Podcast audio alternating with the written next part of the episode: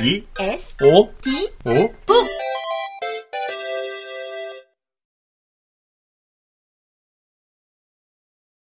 로마 콜론나 광장 한가운데 서 있는 30m 높이의 마르쿠스 아우렐리우스 기둥은 마르쿠스 제위 말기에 지어지기 시작해 그의 아들 콤모두스 제위기에 완공되었다. 기둥을 보면 밑에서부터 나선을 그리며 올라가 한때 거대한 마르쿠스 상이 서 있던 꼭대기까지 이르는 일련의 프리지가 눈길을 사로잡는다.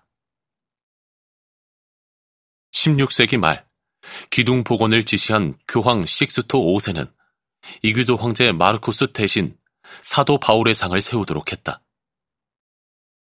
로마인들은 황제가 사르마티아족과 마르코만니족에게서 거둔 승리를 기념하기 위해 28개의 대리석 덩어리를 차곡차곡 쌓아 기둥을 세웠고 겉에다 당시의 승리를 묘사하는 프리지를 새겼다. 기둥에 새겨진 116개의 장면 중 절반 가까이는 전쟁과 전투에서 벌어지는 폭력을 다룬다. 식스토 5세는 1000년이 넘는 세월을 견디며 닳고 흠이 난 장면을 모두 복원하도록 지시했고 그리하여 스토아 철학자가 이끈 전쟁에서 벌어진 일이 간담을 서늘케 할 만큼 낱낱이 드러났다. 로마군이 배다리를 놓아 다뉴브강을 건너는 장면으로 시작하는 프리지는 보는 이에게 도저히 외면할 수 없는 냉혹한 메시지를 전한다. 서로 어깨와 방패를 맞댄 채 진격하는 로마 병사들의 모습은 압도적인 힘을, 신적 이성처럼 모든 것을 아우르는 전능한 힘을 암시한다. 프리지는 단순히 로마군이 전투에서 게르만족을 밀어붙이는 장면만을 묘사하지 않는다. 로마군은 게르만족 마을을 무참히 파괴하고 주민을 살해하며 생포한 전사들의 목을 벤다. 게르만인의 얼굴에는 두려움이 가득하지만 로마 병사의 얼굴에서는 굽힐 줄 모르는 용기가 뿜어져 나온다. 때로는 게르만족 포로들이 강요에 못 이겨 서로 목을 베며 때로는 로마 병사들이 직접 참수에 나선다. 한 장면에서는 마르쿠스가 자리에서 일어나 처형을 지시하며 다른 장면에서는 앉아있는 마르쿠스가 병사들로부터 잘린 머리를 받아든다. 명상록 8권에서 마르쿠스는 잘린 손발이나 머리가 나머지 신체와 떨어져 있는 광경을 본 적이 있는지 자문한다. 물론 그는 답을 알고 있다.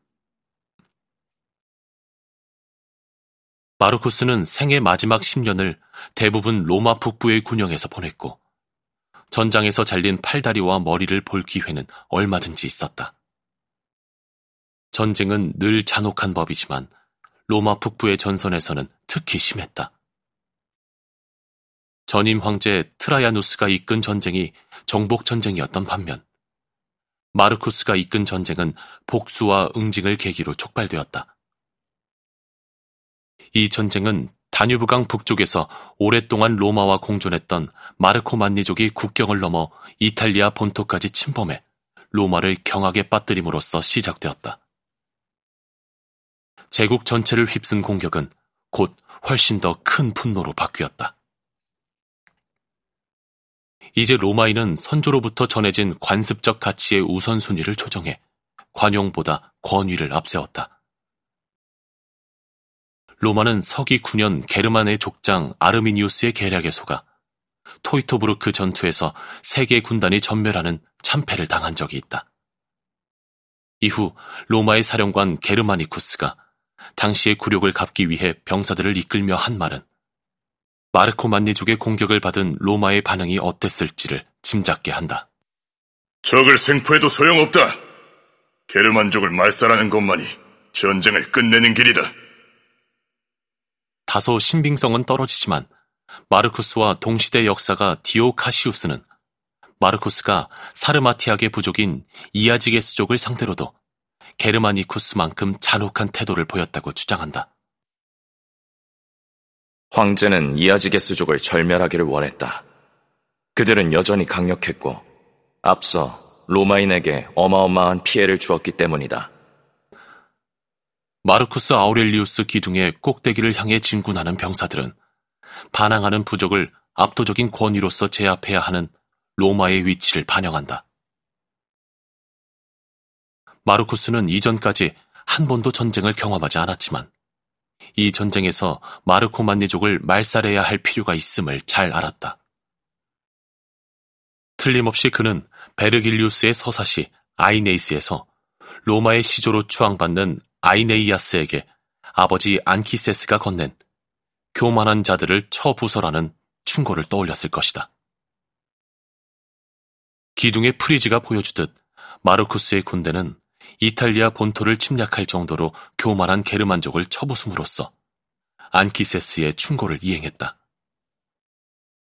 하지만 마르쿠스는 안키세스가 정복당한 자들에게 관대하라고 말했다는 사실도 기억하고 있었을 것이다. 비극적이게도 아이네이아스는 서사시의 마지막 대목에서 아버지의 가르침을 거스른다.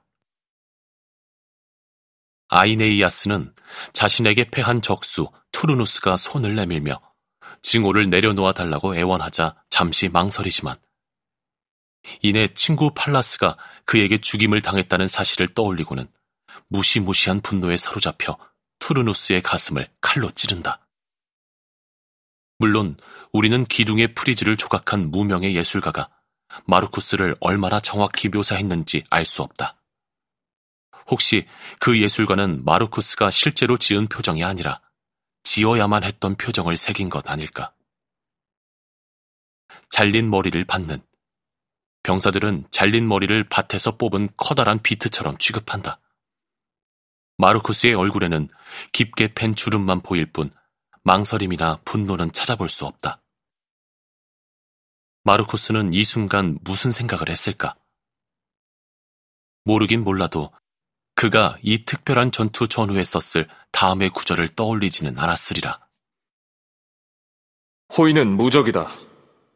아무리 오만불손한 사람이라 해도 내가 그에게 줄곧 호의를 베풀어 기회가 있을 때마다 잘 타이르고 그가 내게 해를 입히려는 순간에도 시간을 들여 그를 다시 가르친다면 그가 내게 무슨 짓을 할 수 있겠는가? 어쩌면 그가 잘린 머리를 보며 떠올린 것은 명상록의 또 다른 구절일지 모른다. 매 순간 로마인으로서, 남자로서 내가 당면한 일을 공평 무사하고 정의롭게 처리하도록 온 힘을 기울여라. 나는 마르쿠스의 입술을 더 가까이 들여다본다. 입꼬리가 아래로 처지지 않고 살짝 올라가 있어 가볍게 미소 짓는 듯하다.